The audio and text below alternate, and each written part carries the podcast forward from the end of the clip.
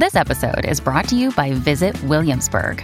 In Williamsburg, Virginia, there's never too much of a good thing. Whether you're a foodie, a golfer, a history buff, a shopaholic, an outdoor enthusiast, or a thrill seeker, you'll find what you came for here and more.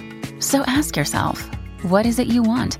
Discover Williamsburg and plan your trip at visitwilliamsburg.com.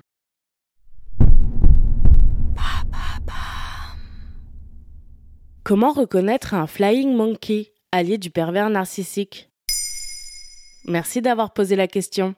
Dans un épisode précédent de Maintenant, vous savez, nous vous parlions des pervers narcissiques, ces personnalités à tendance manipulatrice. Elles infligent tout un tas de comportements toxiques à leur cible et se placent dans le rôle de victime. D'abord, elles sont souvent à l'origine de l'agression, comme l'explique la coach spécialiste de l'emprise Agnès de Reul dans un billet de blog sur le site Les mots positifs. Mais en plus, cette relation agresseur-victime ne se situe pas toujours qu'entre deux personnes. Il peut y avoir une troisième figure dans cette dynamique, celle du complice. Et qui est-il? Les complices des pervers narcissiques, dits PN, sont appelés Flying Monkeys, en français des singes volants.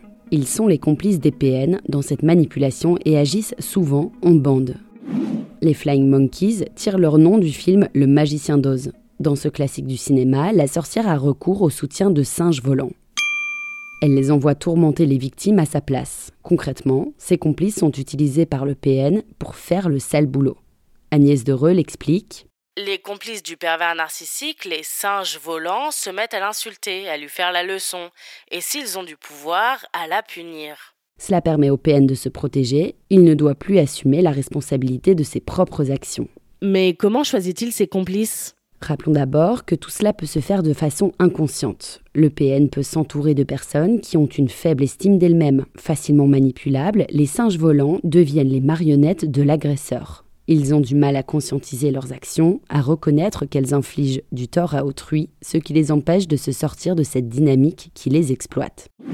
En outre, les singes volants tirent des bénéfices inconscients de cette position de complice. Ce statut leur permet de rester proche de celui qui détient le pouvoir dans la relation, tout en s'assurant de ne jamais en faire les frais. Les PN choisissent aussi des personnalités qui ont besoin de validation ou de reconnaissance, explique la coach Agnès de Reul. Comment éviter de devenir complice? Posez-vous les bonnes questions vous concernant.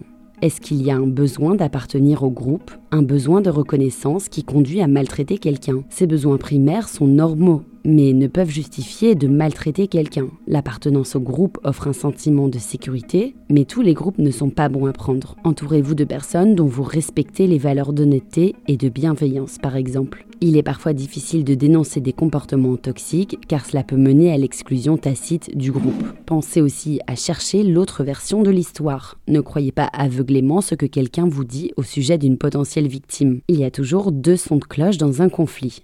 Et puis, en tant que victime, sachez que les narcissiques ne changeront pas. Ce n'est pas votre responsabilité de les ramener dans le droit chemin.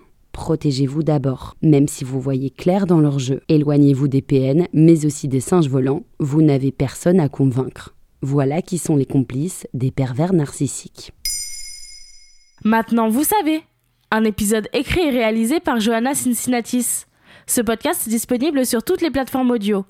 Et si cet épisode vous a plu, n'hésitez pas à laisser des commentaires ou des étoiles sur vos applis de podcast préférés.